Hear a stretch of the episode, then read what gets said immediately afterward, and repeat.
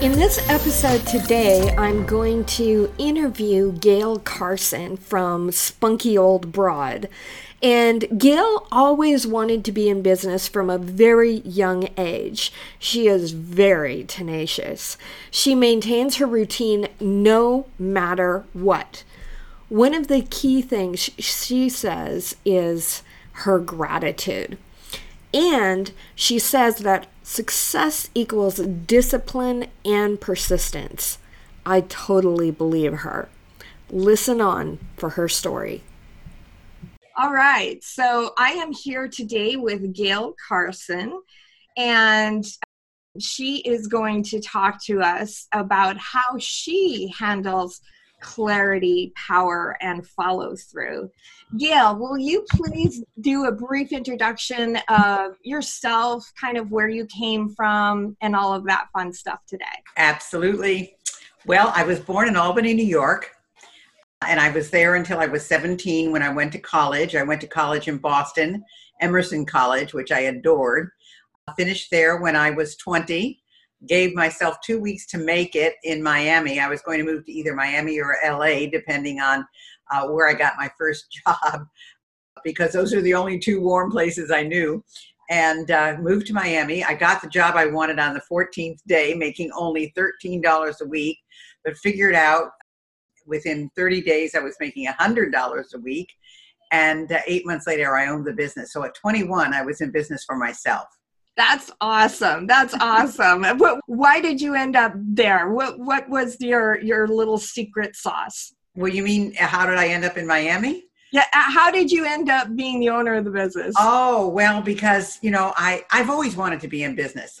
When I was 3, I told my mother that I was never going to get married and that I wanted to you know have a career uh-huh. and uh, that was kind of a black sheep time back then because that was what the early 40s mm-hmm. and uh, so that's what happened. I mean i i just figured out that i always wanted to be on stage. I was always a dancer and a singer and an actress and i always wanted to be on stage. And when i was at emerson of course everybody was wonderful because it's a theatrical school.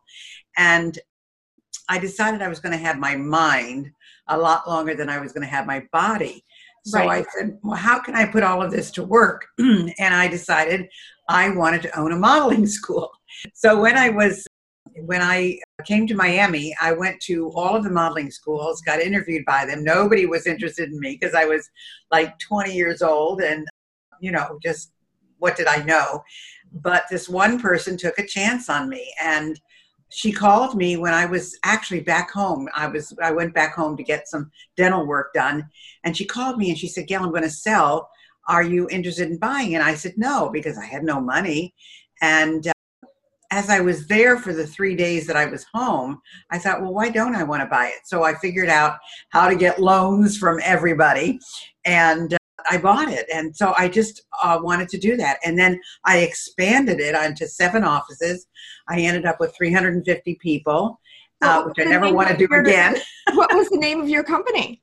Well, a couple. I had the I had the Charm Modeling Agency, the Gail Carson Career Schools. I had the Fashion Merchandising Institute of Florida, the Real Estate, uh, Florida School of Real Estate, because uh, we did all kinds of different career school kinds of things. My agency was the Florida Casting Agency. I was SAG-AFTRA. We did all the TV commercials and movies that came to South Florida. And then I had the uh, convention service company, which was called Gail Carson Presents. And that was uh, theme parties and industrial shows and uh, tours and everything that came to the hotels in South Florida. So it was really a, quite an operation and I, I, I loved it, but I never want to do that again. I, I, from from people that I've talked to, having a large company is is really taxing. well, you know, it wasn't so large. I mean, it was still a very intimate company, uh-huh. but I just it wasn't fun anymore. You know, it had gotten so big that if I didn't control it, I needed to bring people in, and I just didn't find it was my thing. I didn't find the right people, Right. But then the opportunity presented itself through some of the people I had booked at the uh, convention service company who were speakers who said, Gail, you're a better speaker than we are. You need to join the National Speakers Association. And so I thought, well, what is that? And this went on for three years because I could never take the time to go.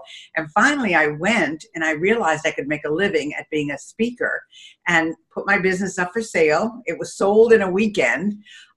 And then I went on for 20 years as a speaker, and I worked in 50 countries and 49 states. And then when my husband got sick, I decided not to travel as much. And that's when I started the Spunky Old Broad, and I started doing a lot more consulting and coaching and, and writing and that kind of thing. That is just awesome. you you are totally spunky. My gosh, I didn't. I mean, I I knew that you had done some stuff before this interview, but not nearly that much. That's well, I've been very fortunate, very fortunate, Marnie. I just it's just you know I love what I do. I hope I treat people well. I'm very ethical and honest and moral about how I handle business and you either like me or you don't because I'm very blunt. I'm nice, oh, I'm blunt. you know, that's probably why we like each other because I'm I'm exactly the same way. I've had, you know, one of my clients is is a billionaire and I've worked with a lot of millionaires as well. And one of the things that they say that they value about me is the fact that I'm very, I always tell them the truth, whether or not they want to hear the truth, right? And also, I um, I'm always very forthright, right? Always doing what is the right thing to do. But I'm sure there are people who don't want to work with you because you are forthright, and that's Absolutely. what happens to me a lot. You know, a lot of my coaching clients stop because I say you're not doing the work. You know, you're paying me, but you're not doing the work, and you're not going to get where you want to go. So it's a two-edged sword it is a double-edged sword but i think in the end having your own integrity because at the end of the day the person that you have to look in the mirror is yourself right right right so i i do warn my clients before they work with me you know that they they need to be aware of the fact that i will push them harder absolutely so speaking of that let's let's talk about clarity for you. What is it that has kept you, kept you clear on your goals because you've done so much? It's obviously you've had a lot of clarity and a lot of focus. What do you think is is your secret to that or what could you share with others with regard to clarity?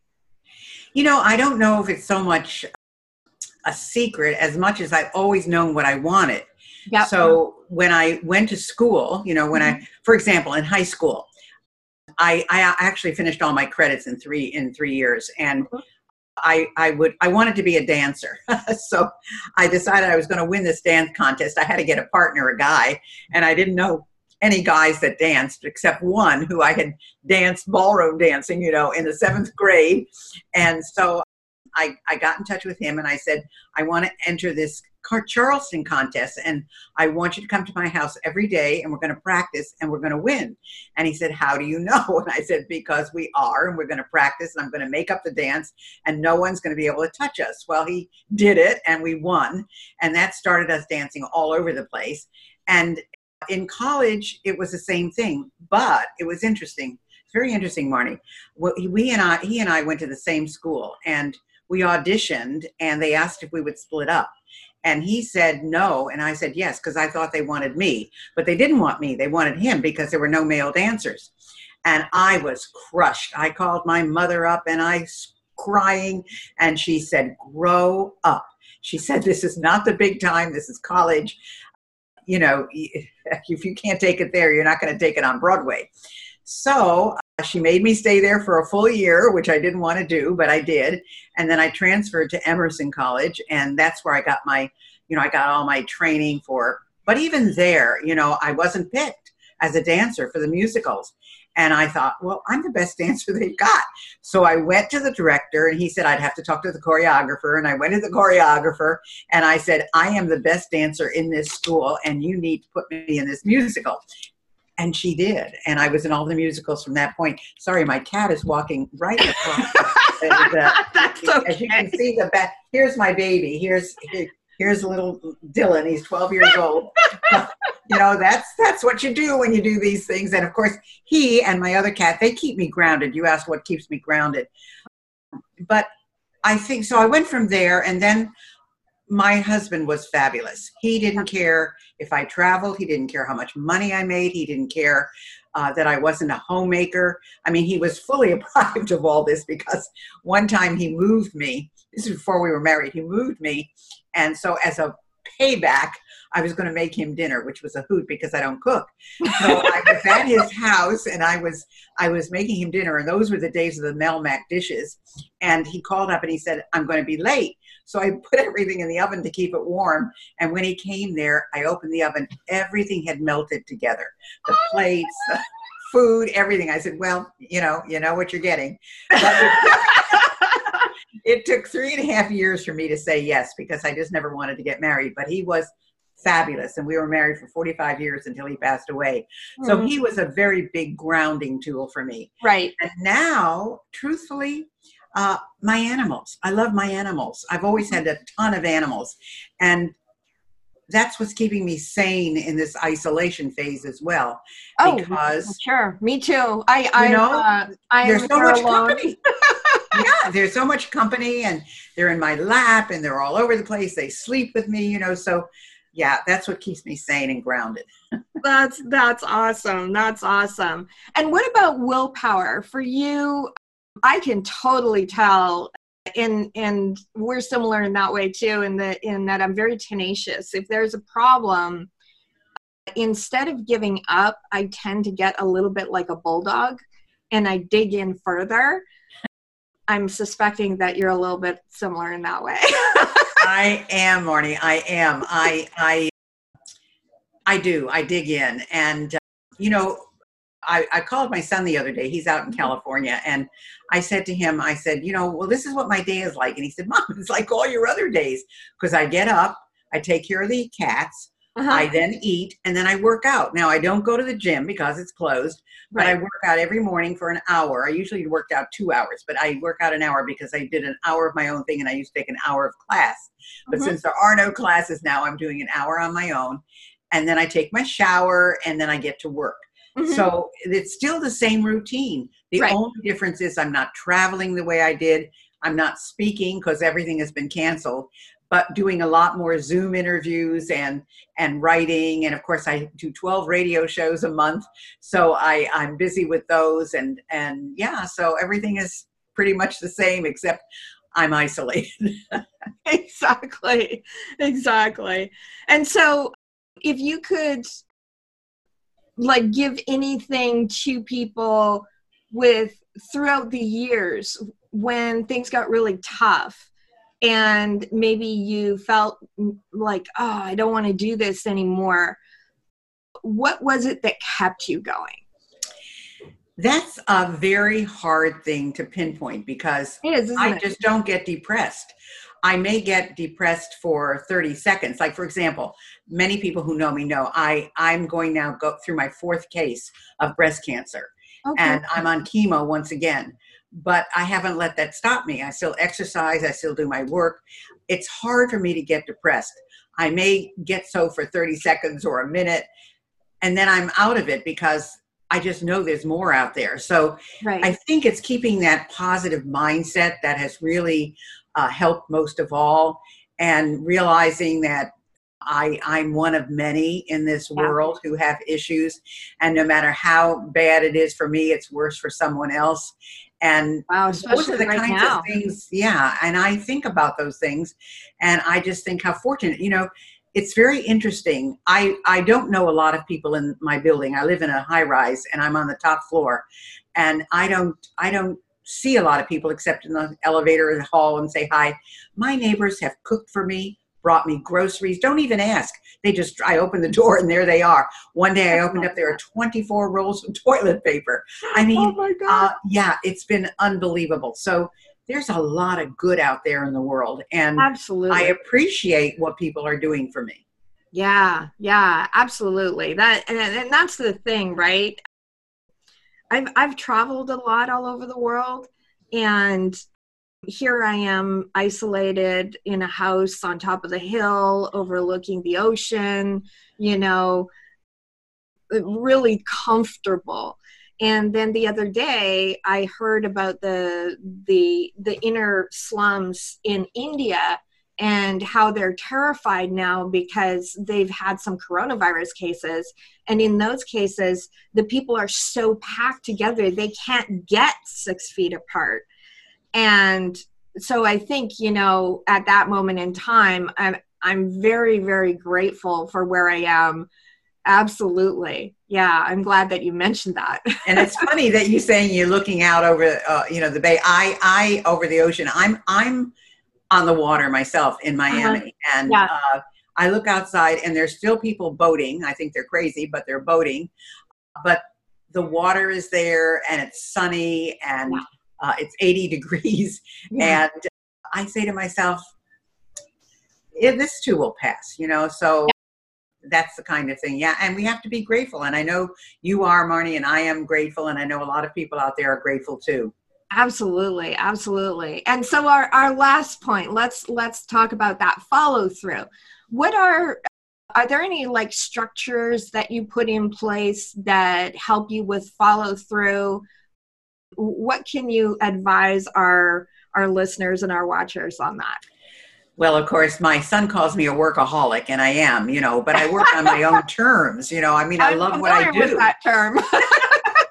but I, I always have said that success equals discipline and persistence. Yeah. And I am very disciplined. I'm not analytical, I'm not detailed, mm-hmm. but I'm disciplined.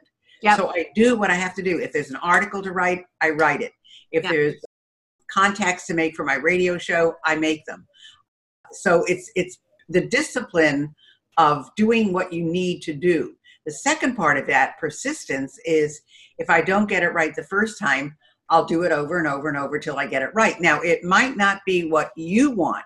I mean, if you are one of these detailed analytical people and you are looking for, like, for example, I'll write something in one page that'll take somebody else 12 pages to write. But I get to the point, you know what the solution is, and that's it. So I think it's it's the discipline, which is how I was raised, with a great deal of love. My parents were great but I had was disciplined. I had I had things I had to do. For example, when I was eight years old, my mother made me get on the telephone and phone in all my father's. He was a pharmacist. Drug orders, and I could hardly pronounce the names, let alone read his writing, which was as bad as a doctor's. But she said, "Yeah, you're going to be on the phone one day, and you need to know how to speak." Well, my whole businesses were built on the telephone. I mean, now it's yeah. online, but then it was all telephone, telephone, telephone, yeah. telephone. Yeah. And so, uh, you know, persistence and discipline. That those are my two criteria. Those that's very that's awesome. Thank you so much, Gail. And so we're also asking all of the people, all of the uh, the the experts that come on the the summit if they have something to offer our guests that are watching and listening tell us about what your offer is well i have actually two different things depending on where they are and what they want i want to make sure i get the websites right uh, if you're interested in media uh-huh. then you should go to www.s like Sam, S O B for Spunky Old Broad, S O B six, the number six tips.com. So it's www.sob6tips.com. And if push comes to shove and you can't find, you can't find uh, what you want there, go to Spunky Old Broad. That's my website, spunkyoldbroad.com. Let me know and I'll make sure you get what you've been asking for. That's awesome. Thank you so much. Yeah, we'll we'll make sure that we you know, put those below so they're easy for people. But I also wanted you to say them just in case somebody's li- just listening and, and not seeing it. So thank you so much today, Gail, and take care of yourself and your little kitties there. well, Marty, you do the same. I know we're all in the same boat and uh, we're like-minded spirits. So the best to you as well. And thank you so much for having me. I really appreciate it. Absolutely. Absolutely. Thanks for listening today. I hope you enjoyed the episode. And if you did, please leave us a review. it really helps others to decide if they're going to listen to. This series has been all about clarity, power, and follow through. Entire Task can help you get clear with its vision board. It gives you power to do what's important with its algorithms, and you can chunk things down so it's easy to follow through. Check it out at entiretask.com.